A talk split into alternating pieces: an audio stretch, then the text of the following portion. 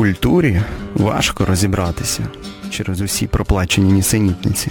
Але навіть не будучи впевненим в культурі, цілком логічним видається думати, що час від часу енергія цілого покоління вибухає одним потужним зосередженим спалахом з причин, які свого часу ніхто насправді не розуміє, окрім нас.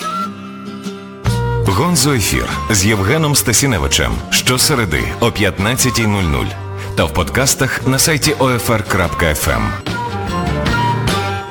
Привіт, друзі, привіт, шановні радіослухачі. Це дійсно Гонзо-ефір, Old Fashion Radio. Мене звати Євгеній Стасіневич. У нас традиційно підсумки тижня. І сьогодні вдруге ми зробимо ось яку штуку. У нас буде суто кіно Гонзо-ефір, бо дійсно новинок надзвичайно багато, новинок важливих, про які варто говорити, а не просто хочеться. І тому говоримо саме про них. І говоримо з ким. Я дуже радий, що ця людина сьогодні до мене прийшла. Це Дар'я Бадьор, ви прекрасно її знаєте, я сподіваюся, ви слідкуєте за тим, що вона робить, за тим, що вона пише, бо вона редактор відділу культури на ЛБ Юа, кінокритик. Привіт, Дар'я. Привіт. Спасибі ще раз. І от з чого хочеться почати. Нашу непросту, але, сподіваюся, страшенно цікаву розмову. У нас в прокаті «Сторожова застава», перше українське фентезі, пригодницьке фентезі про хлопчика Вітю, який з сучасного нашого світу потрапляє в часи Київської Русі, 1120 рік, якщо я не помиляюся. Він попаданець такий класичний, ну і там починається історія про подолання своїх страхів, про перші закоханості, про героїзм. Багато шуму було і навіть гвалту, і говорили про те, що безпрецедентний бюджет. Наскільки це правда, зараз можемо подумати. 40 мільйонів, так? За перший вікенд, якщо не помиляюсь, близько 10 вони відбили. 8 і 18. 8, ну, 8 це хороший 2. Показник? Да, это, ну, если верить главе госкино Филиппу Іллєнко, это рекордный показатель для украинского кино. Для первого вікенда, я так понимаю, что где-то на 260 экранах они вышли. Угу. Вот. Это, конечно, они перебили рекорд Гідія, который был в начале сентября. Вот. Это хороший... Это, не, конечно же, не свидетельство о том, что они окупятся в украинском прокате. Это невозможно с таким бюджетом. Но это очень хороший показатель. И у них была очень хорошая рекламная кампания. И за счет этой рекламной кампании был, конечно же, класна дальше в соцсетях і вообще все.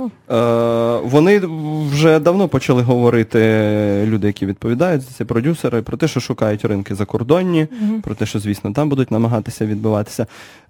Ну і добре, і дай їм Бог, звісно. Це все основано на книжці Володимира Рутковського, якого ми прекрасно знаємо, такого дитячо-підліткового автора, який останніми роками геремить, і багато його видає, скажімо, Баба Галамага. Це одноіменна книжка «Сторожова застава». Дійсно, от ви вже сказали про реакцію в соцмережах. Як правило, вона компліментарна. Так? Багато «але» кажуть, але врешті за це не соромно. Хоча тут не без винятків, тим не менше. Ви теж встигли вже написати про це на ЛБ своєму рідному. Поділіться з радіослухачами, що ви думаєте про цю історію. І наскільки тут важать дійсно ці «але». Ну, я помню просто свое ощущение от фильма, да, вот нас собрали на пресс-показе, на киностудии, фильмерей, и я смотрю и думаю, боже, ну вот эта сцена, она им зачем? А зачем они это говорят? И ты понимаешь, что сценарий довольно дырявый, то есть можно сделать просто сценарий по лекалам жанровым, да, и от этого фильм не пострадает, то есть там нет какой-то там супераутентичность, там уже наносная в актерах, там в каких-то работе художников-постановщиков и так далее. А сценарий можно было написать по учебнику, да, а этого не было сделано, потому что со сценариями, в принципе, в Украине не все в порядке местами, да. Но потом, я понимаю, фильм заканчивается, и я понимаю, что от него какое-то очень положительное ощущение. Пислясмак такой. Ну да, и ты понимаешь, ты видишь, что там проделана огромная работа, что это максимум, на что киноиндустрия сейчас способна. То есть, вот представьте себе, да? То есть там есть вопросы, там и к художнику-постановщику могут быть вопросы, и к актерам, возможно, они не так. Но, в принципе, актеры органичные. У нас там появились какие-то звезды, как, например, Роман Луцький, но это, по-моему, следующая там, не знаю, звезда, да?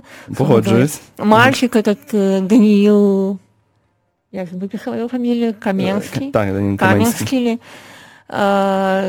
Прошу прощения за то, что фамилию не запомнила, но он очень хороший, органичный ребенок. Это его дебют в кино, так же, как и у его Call Star, да, молодой девочки, которая играла Оленку.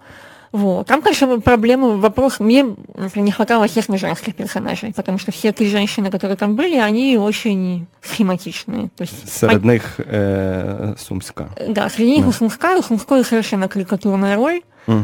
Вот. Така берегиня, але така берегиня, ну така очень бестолкова, эта берегиня. Яка перункаменем горіхи колить. Да, да, ну то есть как-то... Вот, є про що, тобто, звісно, є куди докручувати, да, але конечно. Ви не можете підтримати загалом тих, хто напав на фільм, сказавши, що ну, з такою піар-кампанією ви нас так готували до цього всього, а тепер от що показали. Тобто вони, вочевидь, проблема в системі координат, в тому, з чим порівнювати. Та, напевно, да. Вони думають і тримають в голові володаря перснів. Так, да, ну володаря перснів не буде. Або ще щось подібне, так, навіть, якщо згадати якесь підліткове фентезі, можна згадати. Так, тут мені теж здається проблема якраз в системі координат. І... Якщо починають тягти якісь зірці жанру сюди, то починається розмова, яка навряд чи мала б тут бути. Ви думаєте, що фільм радше вдався? Тобто його можна, ну, тобто батькам з дітьми-підлітками можна рекомендувати взагалі без проблем. Так. І мені так здається, насправді. Друзі, якщо ви ще не сходили, у вас є діти, я ходив без доньки, бо її зараз немає в Києві, але б я б її навіть от шестирічну з задоволенням без води. Да, це цільова аудиторія, це не взрослые дядьки, фанаты, там, я не знаю, Антониони и Тарковского, да, целевая аудитория. Целевая аудитория – это вот дети и родители, которым интересно то, что смотрят дети, да. То есть это фильм как-то не стыдно, то есть... Та, в мене теж таке часто абсолютно. Формулювання в голові крутиться, кіно там або культурний продукт, за який не соромно. Давайте пару слів скажемо про озвучку, власне, про те, що там відбулися певні маніпуляції з цими речами. Да, так? На пресс-конференции они рассказали интересный момент такой, они переозвучивали. Это, в принципе, для украинского кино это общая такая штука. Это проблема в том, что очень мало кто... Раньше делали, сейчас чуть больше. Пишет звук во время съемок. И реплики. И, соответственно, эти реплики потом записываются в студии, и впечатление такое, что как будто это дублированный фильм. Да. Есть отдельная каста фильмов, режиссеров, которых нужно привлекать отдельно к ответственности. Криминальный. Не уверена, что это криминал, но, в общем, который снимает фильм на русском, а потом перезвучивает его на украинский. Это связано было с тем, что раньше работали на русский рынок. Битва за Севастополь. Битва за Севастополь – это очень другое. Ну, вот, например, фильм, которым откроется... как «Молодость пролог», как «Мир вашему дому», он снят на русском языке, потому что он изначально, очевидно, планировался продать на русский рынок. Потом его переозвучили, чтобы прокатать здесь. Но дело не в этом. Это не то, о чем «Сторожова застава». «Сторожова застава» изначально снималась на украинском языке, но они потом перезаписали этот звук, в том числе еще есть одна причина этого. Они сценарий меняли уже после съемок. И они... Насколько я поняла, что певні реплики там просто інші, губами. Реплики другие, да. И это, конечно, большой вопрос к режиссеру, потому что почему нельзя было просто переснять эти сцены? Понятно, это дорого, конечно, да, потому что костюмы, массовка, все. Но это...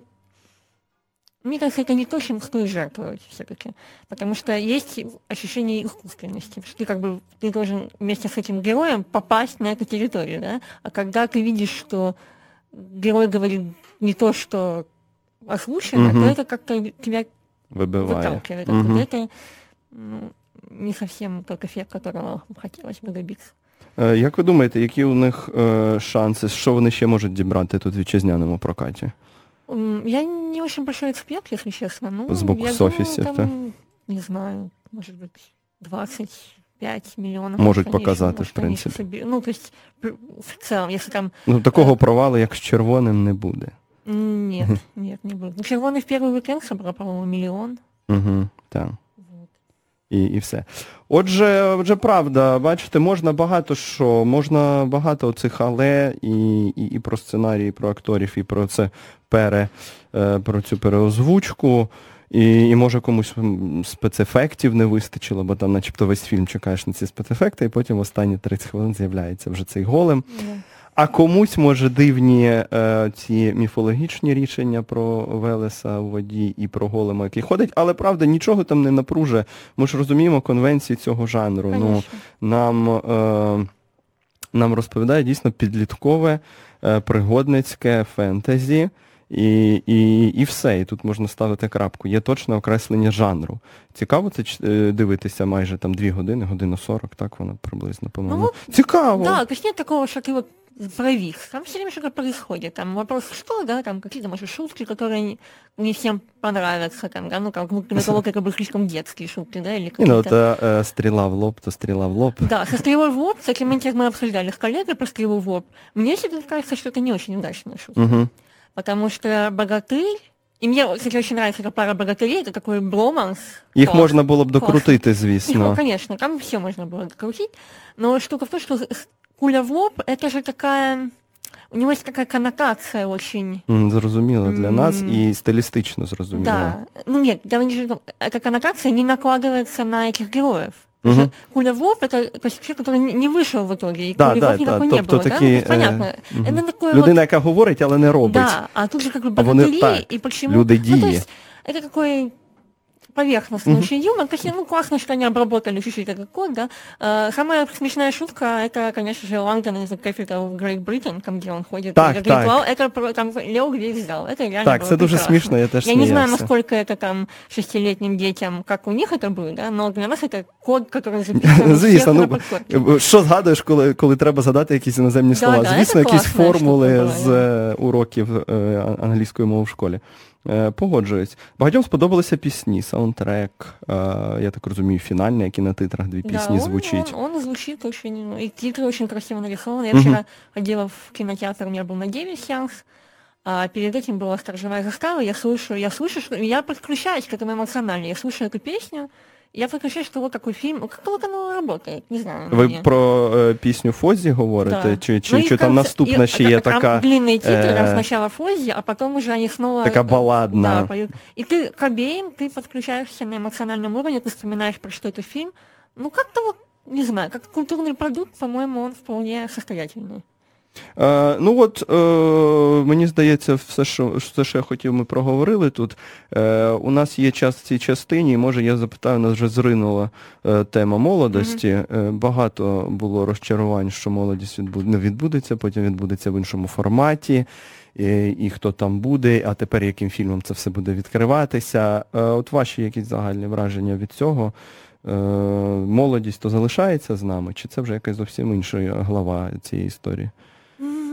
Ну, скорее всего, другая глава, потому что май – это другой совершенно фестивальный период. Май – это сразу после Канн, когда все очень будут уставшие. То есть они мало там, они открываются чуть ли не день в день с закрытием Канн.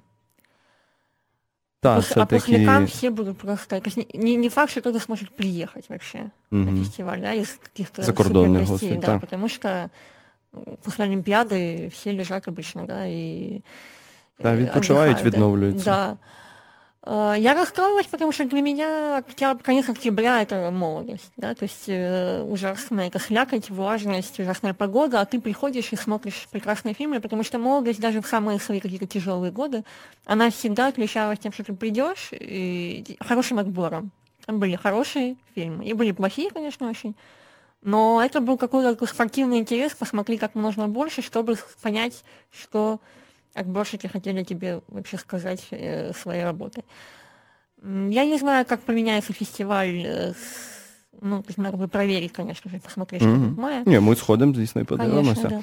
Вот. Ну, але оця історія з тим, що буде тепер молодість пролог, так, наприкінці жовтня. Изначально ходили слух, когда изначально пошел слух, и все узнали про то, что на май сдвигается, организаторы говорили, что будет фестиваль в октябре, а потом сразу фестиваль в мае. Ну, то есть 2 полноценных фестиваля. Очевидно, что они...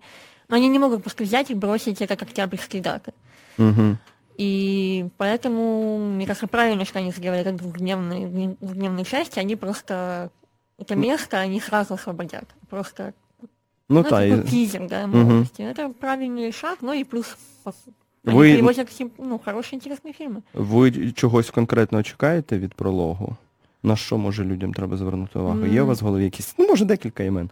Мені кажется, що дуже любопытно би посмотреть фільм «Позови меня своим именем», «Call me by your name». Це новий фільм Луки Гуаданьїно. Він зараз наделал дуже багато шуму, зараз вийшов в Штати, і там виходять якісь суперрецензії. Я посмотрела його в Берліні, він був в програмі «Панорама». По-моему, ничего не получил, но я не буду вручаться. Это любовная история. Там лето, Италия, 70-е, гей, любовь, Арми Хаммер, потрясающе красивый, и молодой парень, и, в общем, там очень все, какое-то очень нежное, и очень... У меня есть свои вопросы к этому фильму, да, но как какой-то летний фильм, да, и там история про любовь, и он, конечно, производит впечатление. Вот, поэтому... Вот, там будет еще фильм «120 ударов в минуту». Так, это фильм, который получил несколько призов в Каннах, Робена Кампійо, и это национальный номинант от Франции на «Оскар». И там один из любимых фильмов Педро Альмодовара в этом конкурсе в Каннском. Вот. Я его не видела, к сожалению, но я бы тоже, мне интересно. Він теж буде, так, я даже про нього починаю чути. Ну и главное, национальный конкурс. Это будет национальный, будет 19 или 22 українських короткометражні фільми. Так, я бачив той список, і він серйозний, принаймні в кількості позицій, вже навіть на рівні кількості. Добре, ви от ще сказали про Оскар, про кандидата-номінанта від Франції, у нас є від України рівень чорного. Ми говорили вже про рівень чорного, тут, пам'ятаєте, друзі, з Настасії Євдокімової. І зійшлися тоді на тому, що він нам радше не подобається, ніж подобається. А ваше ставлення? Я очень люблю этот фильм, люблю Валика Васяновича, и как член Оскарского комитета я за него голосовала, когда мы его выдвигали, решали, кого выдвинуть. Вот. Я очень люблю этот фильм, потому что такое дзен-кино, абсолютно то, что делал, то есть все игровые фильмы, которые до этого делал Валик, они не очень хорошие, а тут он смешал... Крэденс, вы маете на увазі? Крэденс и... І щось іще. Якась справа. Але тут більше такий момент, що чи це найкращий кандидат в цьому сезоні від нас, так? Кращого б не знайшли, якби шукали, уявляючи собі формат Оскара, так, от в цій номінації. Дело в том, что формат Оскара, это такие, каждый спекуляции про формат Оскара, да, то есть, понятно, делать какие-то требования, премьера на кинофестивале класса А, американский дистрибьютор, критика и все такое, да, то есть, формат Оскара, що ви маєте в виду? Чужу молитву на гробах проєкт? Ні, в сенсі гостро соціальне часто перемагає. Є таке? Можна сказати, що вони люблять соціальну ангажованість? Там дуже багато людей голосують. Мені кажется, там залежить від того, як пройде промо-кампанія фільму. Удасться ли його продати дистриб'ютору американському? И это залог успеха больше, чем какой-то остросоціальності. Я би не стала вибрасувати якісь ярлики. Але він вам, конкретно от вам, виглядав найдостойнішим кандидатом з цих, так? Так. Там були дебати, дискусії? Так. Правда? Бо якось я це пропустив, але... Так, були, так. Тобто, по регламенту, у нас помінявся регламент в цьому році, і ми повинні були все це обсудити. І це було дуже цікаво. Тобто, дуже багатьом це не подобалося, тому що це дуже довго. Публічні дискусії. Ні, вона була не публічна, вона була, слава Богу, закрита. Ні, між вами, але все одно ви маєте проговорити. Так, так. Тобто, це просто було дуже довго, 8 фільмів, відповідно, це там часа 2 ми розмовляли. Ну, для мене це було дуже цікаво, тому що там суперколеги сидять, там Андрій Хаупахчі, там Олег Шпилюк, там Алексей Першко, они суперэксперты, и с ними очень интересно говорить, и вдвойне интереснее говорить об украинском кино, потому что это, чем мы все дышим сейчас, да, но это очень, очень классно было, мне понравилось. Словом, ми маємо вже свого номінанта, в будь-якому разі ми бажаємо йому успіху, подобається він нам чи не сильно подобається. Це інше питання, друзі, ми йдемо на коротесеньку музичну паузу, потім повертаємось, у нас розмова про Лозницю. Залишайтеся. Гонзо-эфир.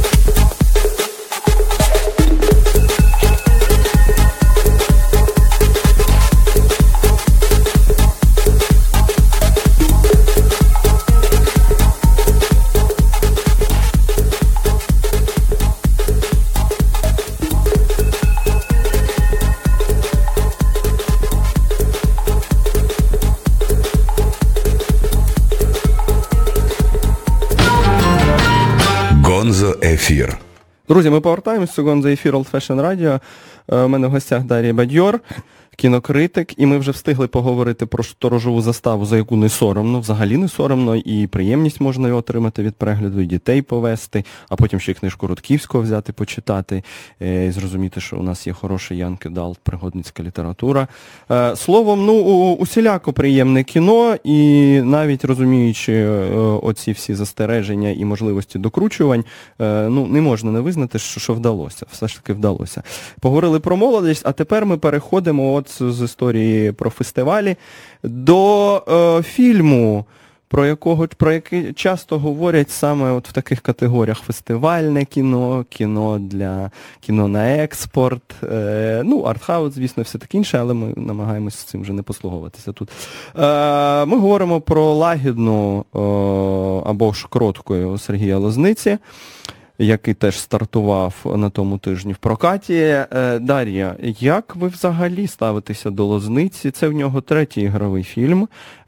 Там у нього за 20 документальних, може менше, там не буду вже прибріхувати.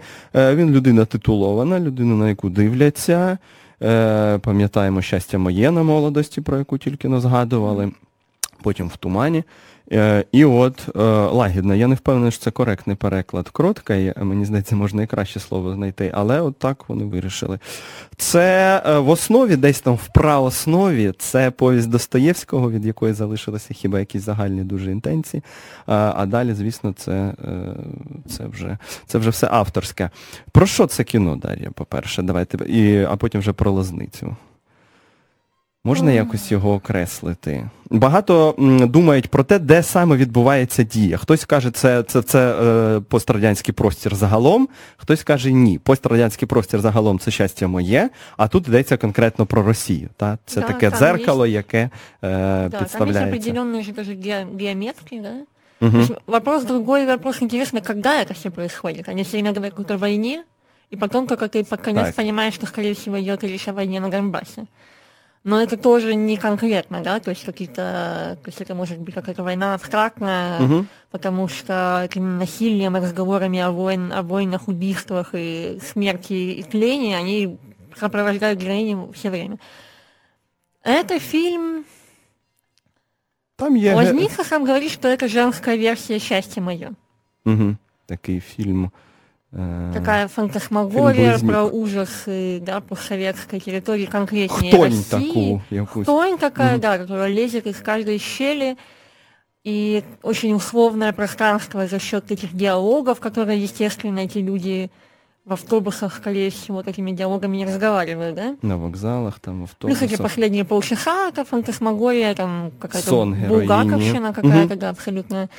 Коли вони всі за одним столом вже збираються. Да, и это Сталин, как будто бы из этой сталинской книжки о вкусной здоровой пище, эти все накрыт стол. Как, він так в одному з інтерв'ю я читав, він і казав, що вони прямо йшли шпицом. У меня есть эта книжка дома, я вот помню, да, такая хаки цвета, какого она у меня была.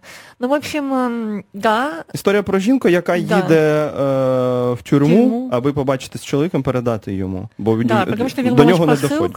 Да, і от вона намагається розібратися. Ну, то есть пытается разобраться, это слишком активный глагол. Она действительно кроткая, она как-то все покорно принимает, ей говорят, идем туда, я тебе помогу, она идет. То есть она не ставит под вопрос вообще реальность, в которой она находится. Ну, так. И в этом смысле мне немножко срифмовало с инием Шарунаса Бартаса, который должен был выйти, но его сдвинули на попозже из-за там юридических каких-то коллизий. Вот, но он будет, но попозже. То есть там тоже герой, там герой был активный, он проверял все время эту реальность. А тут мы как будто бы проверяем за ней, да? То есть и для меня это всегда удивляет, почему же она не спросит, а почему? То есть, а вы кто? А почему вы даете, почему вы просите у меня паспорт? А куда мы идем? А зачем? Ну, то есть она все робко терпит, и там заканчивается тем, чем заканчивается, да? Почему... Я в этом плане солидарна с Лешей Тарасовым, который был возмущен финальной сценой, и перед финальной сценой Лозница надевает на нее белое платье. Угу. И это такое... Ну, значит, на заклание идет. Да, это такое немножко такая спекуляция, немножко... Леша считает, что это пошло. Лобовый символизм. Да, и это все очень в лоб. Да. То есть Лозница не человек, который разговаривает в лоб. Ну, при раннем счастье моем такого настолько лового не было. Да, и в «Тумане» тоже. То есть это такой очень тонкие истории. Там, «Счастье мое» — это жесткая вещь, да, но она все равно работает как-то тоньше, да, чем... Ну, при тому, що він з голови, це такі головні штуки, да, він їх конструює. Його часто в цьому або звинувачують, або цим захоплюються, що це холодні такі речі, які він довго, напевно, вибудовує, і все там нема випадковостей. Ну, ни у кого нет выпадковости. То есть хорошая режиссура, она тем и заключается, что у тебя все, что в кадре, все... Ну, тобто навіть прораховано в плані... Служит какой-то идее. Так, як воно спрацює навіть у нього. Да, просто насколько... Его обвиняют в том, что вся эта его математика уже, математика, условно говоря, да? Что вся эта его математика, она бездушная, что там нет никакой реальности, да? То есть, особенно к Кротке есть эти претензии. И я эти претензии отчасти разделяю, потому что мне было... Сложно смотреть этот фильм не потому, что он такой тяжелый, и что-то, а потому, что это все какой-то конструкт, и такое ощущение, что Лозниця взялся воспитывать эту территорию, да, то есть оно как будто бы имеет какой-то патетический какой-то имеет смысл, да, то есть как выход Ахеджаковой, номер 1, номер 2, оба выхода, они оба какие-то слишком, проснитесь, да, ну то есть... І так, здається, що він, правда, він береться не просто думати про що там відбувається, що і ці адвокати, і опозиція, вона ручна і керована абсолютно, і ви самі це зробили, і ви не помічаєте, просто ця обмовка Хіджакової і так далі, і так далі. Але здається, що цей, ну, достатньо таке усереднене бачення того, що відбувається. Це те, що транслюється у нас на рівні новин, які глибиною теж, як правило, не відрізняються. Це такий спільний меседж про територію, про Мордор, який взагалі не здатний на жодну дію.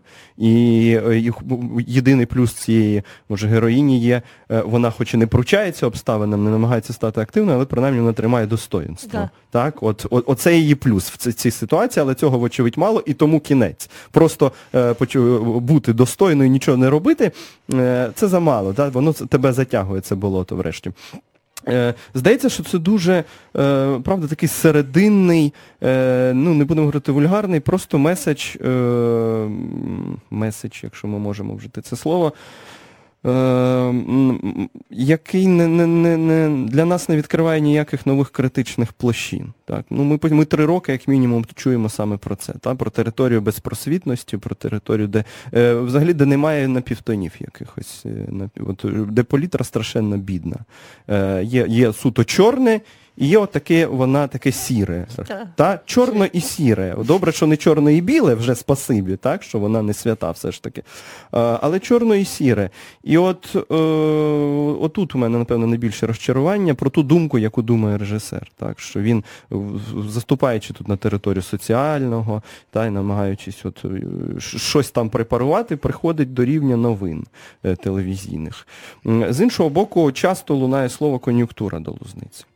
Так що це кон'юнктура, може фестивальна, а може просто така відверто антиросійська. Зараз, щоб, ну, тим паче, що вести фільм на фестиваль, і він розповідає про щось більш-менш умовно пострадянське російське, там має бути отак.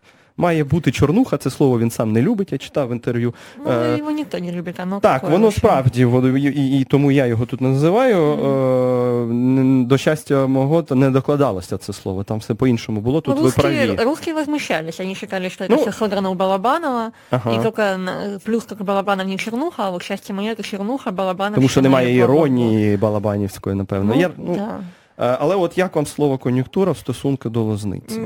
Нет, она сильно, по-моему, не применила, потому что Лозница может снять 1,5 часа сцену, вот такой, и все равно попасть в Канны.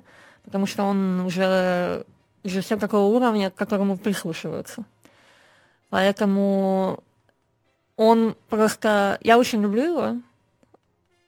Он потрясающе мыслит, совершенно структурный, и... То есть он сделал этот фильм не потому, что он хочет попасть в Канны или на Оскар, или еще куда-то, потому что, очевидно, таким образом он сформулировал какой-то месседж или какую-то идею, которая у него есть. Вот теперь задача понять, хакнуть, да, этот фильм.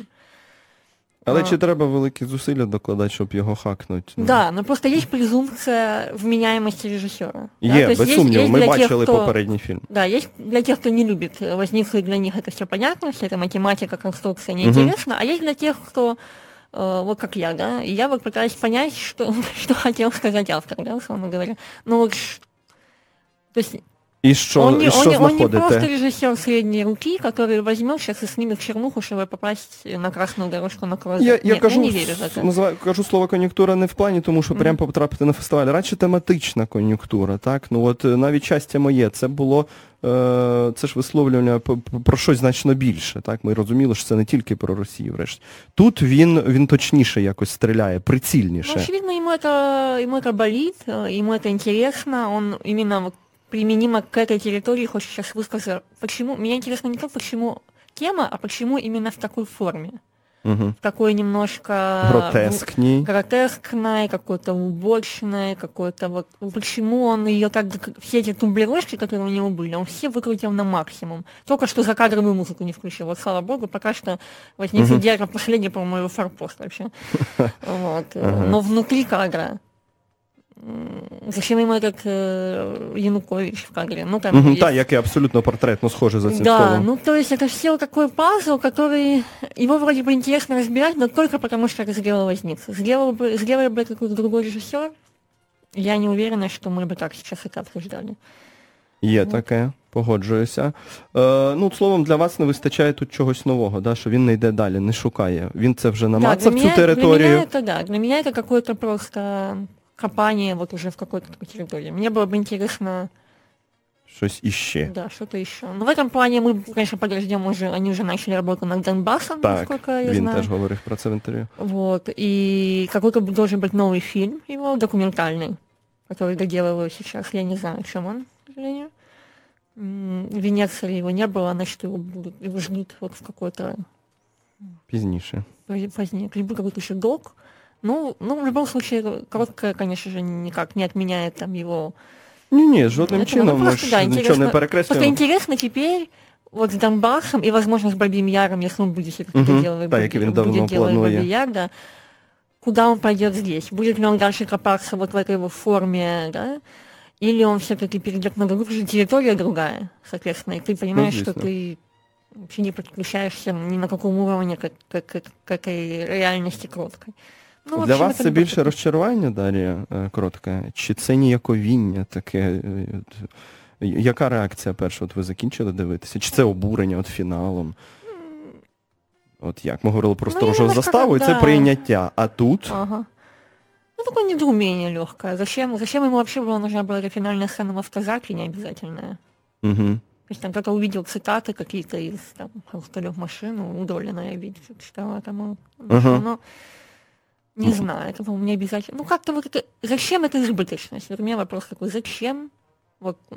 Ну, просто, якщо для нього гротеск, можливо, для нього є, то, звісно, для нього є внутрішня логіка, він то правда, він це все виношує в голові. Якщо це все гротескно, а гротеск взагалі то надмірна стилістика, то можна докручувати по повній тоді, та примножувати просто гротеск до безкінечності, а потім спробувати вийти на таку чисту ноту, яка вже і не спрацює, напевно. От в чому річ. Так, схожі у нас, бачите, тут з вами схожі, і це добре, схожі враження від Лозниці. Я ще заговорив про кон'юнктуру, розумію, що у випадку з такими режисерами, такими словами, наліпками, штампами не варто послуговуватися. Просто була оця не така вже й давня документалка Аустерліц, коли він камеру ставив просто, пам'ятаєте, в цьому, в концентраційному таборі і показував людей, які приходять, і начебто це для них такий атракціон, хоч і страшний. І це теж здавалося, так, це злободенно, але про це так довго вже говорять, і про ці селфіки в Майданику чи ще десь. Одно дело говорить, другое дело показать на протяжении полутора часа. Мне было, реально, я отворачивалась от экрана. Мне было неудобно. Мне было стыдно смотреть этот фильм. Хотя я никогда не была ни в одном из этих мемориалов, и вряд ли поеду. Это единственный вопрос, который можно себе после этого фильма задать. А поедешь ли ты там... Что має тебе штовхнути на це? Да. И как ты... Что там будет? Как ты будешь себя чувствовать? Что надеть? Что надеть, когда ты поедешь в Аушвиц? Ну, то есть... Ну вот в эту футболку там Life is Beautiful или какие-то там были футболки. Ну то есть это все равно какая-то рефлексия была, и у него, док и игровой кино, это две разные у него абсолютно на разных полюсах. Просто мені там здалося, що в щасті моєму ті думки, які він думав, вони були якісь його такі. так, вони принаймні, я до того часу їх не чув. Ну, можна було там щось таке відчитати, що він думає. От в цій документалці вже я побачив, що це дійсно, ну, про це багато хто говорить, він вирішив просто бити оцим, да, поставити камеру і вразити нас. Отак. І тут в мене вперше в голові якесь слово кон'юнктура з'явилося, але в найширшому такому розумінні, тобто потрапити в якісь больові точки Європи, і зробити саме так. І тут от тепер лагідна, і я думаю, в лагідній я чекав чогось, ну як і ви, певно, чогось іще зверху після щастя мого, що він кудись провалиться, кудись прокопає все ж таки. А він знову так розтікається, розповідає нам те саме, і знову в мене це слово починає в голові звучати. Ну, може бути, це просто не ми цільова аудиторія цього фільму. Так, може бути. Може бути, це ужасне слово, да, цільова аудитория. Но, может быть, у этого фильма она есть. И это люди, которые живут в России, угу. И люди, которые... А буде в нього там хороший прокат в Росії? Факт, що у нього взагалі там прокат. Тобто він же розуміє, коли знімає. Там на якихось фестивалях, може, десь покажуть, я не знаю, там. И люди, которые западнее ЧОПа живут, да? Ну, а ми, ну, лакше, ми все це знаємо вже. Так, ми не просто знаємо, так, ми вже далі, тобто ми з цього почали, з того, що, так, а далі намагаємося якось деталізувати цю розмову, постійно йти до наступного. Ну, добре, це ми з'ясували підставу, що нам робити в цій ситуації, так? Чи настільки там все чорно? І чи немає там якоїсь чорноти тут. Ну, тобто вже ускладнюється ця розмова.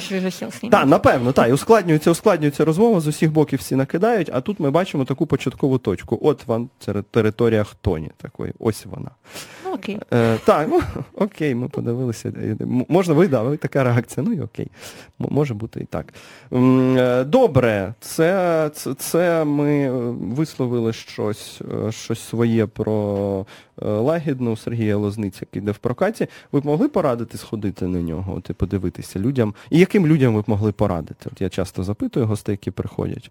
На щось там не треба гетіти. От на Лозницю треба йти? Надо, потому что это режиссер, за которым стоит следить. Плюс это наш современник, это человек, который подключен к нашим каким-то культурным кодам. И, ну, то есть это, ну, киноманам, тем, кто там хочет следить за кино и разбираться в кино, ну, стоит сходить в любом случае, конечно. Ну от, тому, якщо я там за Сторожову заставу, я там можу сказати про цільову аудиторію, хто, правда, там, кому варто сходити, то тут думайте самі, друзі. Це ваш власний вибір. Ми що думали про це, вам сказали. Отже, зараз у нас знов коротесенька музична пауза, ми повертаємося, і у нас буде «Ого-го, шо і агегей», серіал Девіда Фінчера «Майндхантер».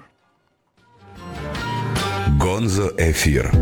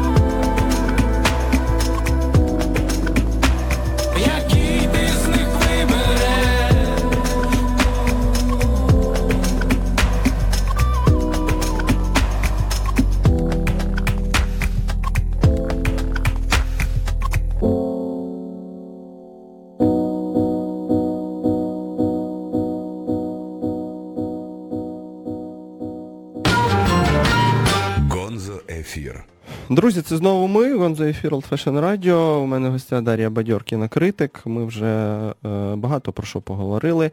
І про Сторожову заставу, і про молодість, і про лагідну Сергія Лозниці, до якого дуже багато питань, і який мене радше розчарував, а от Дар'ю якось...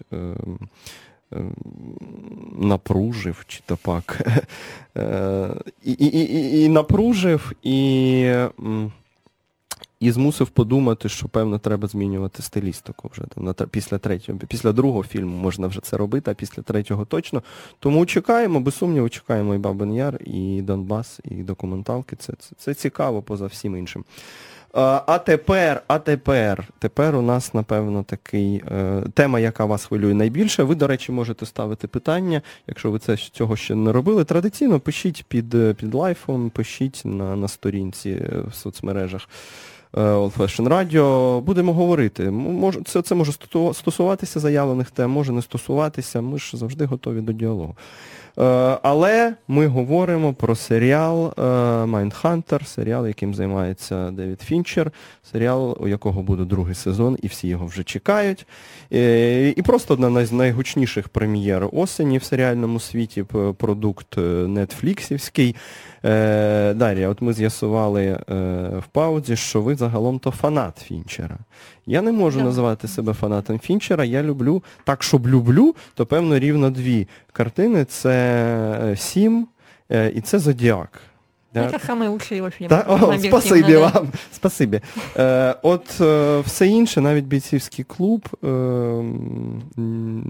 не настільки рівні у мене там ставлення. І тому перше питання до мене таке, воно не провокаційне, не думайте, друзі, що я ж намагаюся когось на щось вивести. Просто мені цікаво, чи Фінчер не переоцінений режисер? От, чи є в нього найголовніший фільм, який його от уже за 20, майже 30 років кар'єри репрезентує найкращим чином? І взагалі, чи не більше галасу довкола нього, ніж в самому продукті чогось такого, за що ми маємо поважати режисера? Нет, я думаю, что нет, потому что у него, при том, что это режиссер жанрового кино, который переизобрел там жанр триллера там, и всего остального, но при этом у него есть авторский взгляд. То есть это автор в Большом Голливуде, да? То есть он исследует... Ну, это хорошее визначение, так треба до него и ставиться. Да, самые противные и низменные черты общества и человека. То есть все фильмы, они, в общем-то, о том, что человек, он, в общем... Это звучит не гордо. Да, он вообще ни разу не гордо. И вот «Майндхантер» — это очередное высказывание, авторское высказывание на эту тему. На 10 серий. На 10 серий, да, и 4 из которых он сам срежиссировал. Но, в принципе, рука Финчера видна, конечно же. Как и в первом сезоне «Карточного домика», там видно, что Финчер, который суперперфекционист, снимает по 60 дублей каждой сцены. Постоянно сварится со студиями. Да, ругается. Ну, то есть он заставляет актеров по много раз проигрывать. Это все там, если увидел паутинку, они все переснимают. Ну, то есть это такой... Про что история тут в «Майндхантере»? Тут история для меня про то, что... Тут несколько историй. Первая история — это про то, что можно рационально попробовать хакнуть систему. Да? То есть первая история — это про важность науки, как ни странно. Когда они вдруг понимают, он знакомится со своей главной героей. Да? Агент ФБР. Агент ФБР, агент Кінця 70-х років. Да, это 77-й год. Там на доске написано, что это 77-й год был. Он знакомится со своей девушкой, она рассказывает про Гюргейма, про какую-то социологические теории и все остальное, и он этим...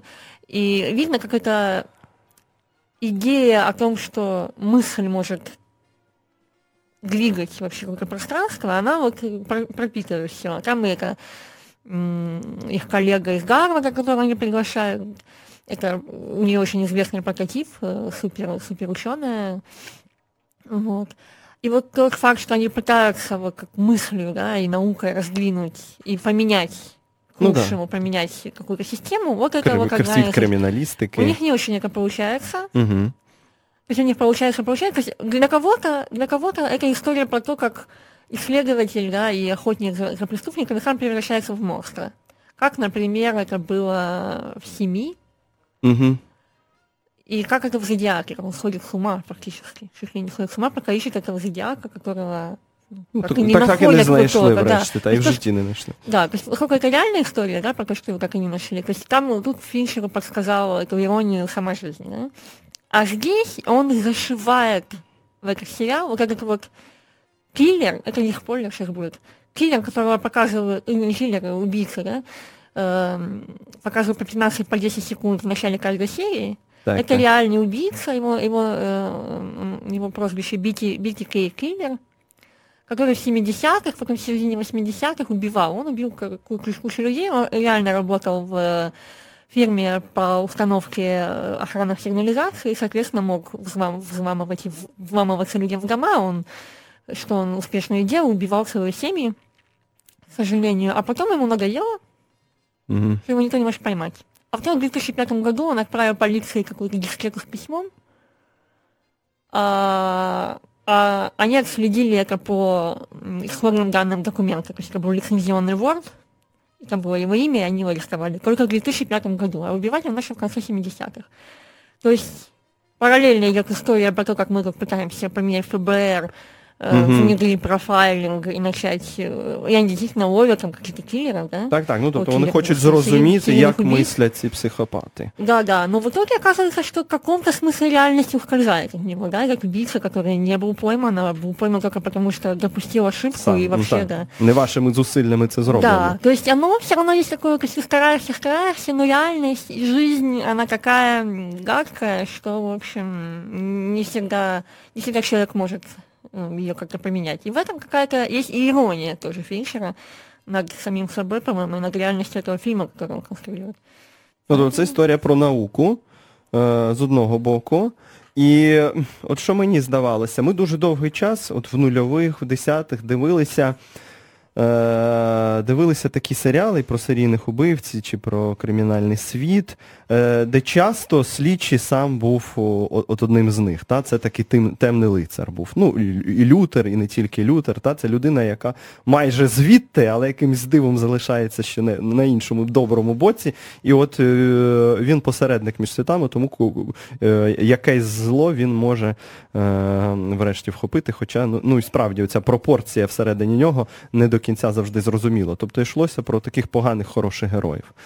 Довгий час. Тут Фінчер, від якого дійсно чекали розвороту, може, потужного перевороту в жанрі, та чи тематично принаймні, показати нам ще одного от поганого, хорошого героя. Він іде, так би мовити, до початків, коли взагалі ці структури ФБР починають задумуватися, ну, на підставі чого будемо їх відслідковувати. Та? Ми йдемо до початків, ad fontes, і ми бачимо спочатку такого відмінника, який такий педантичного відмінника, який дуже хоче, і начебто він абсолютно на незрозумілому боці. До нього це довго доходить, ніщо не видає в ньому те, що він може звалитися кудись. А врешті ми потім побачимо такий цей переворот. І це таки буде історія про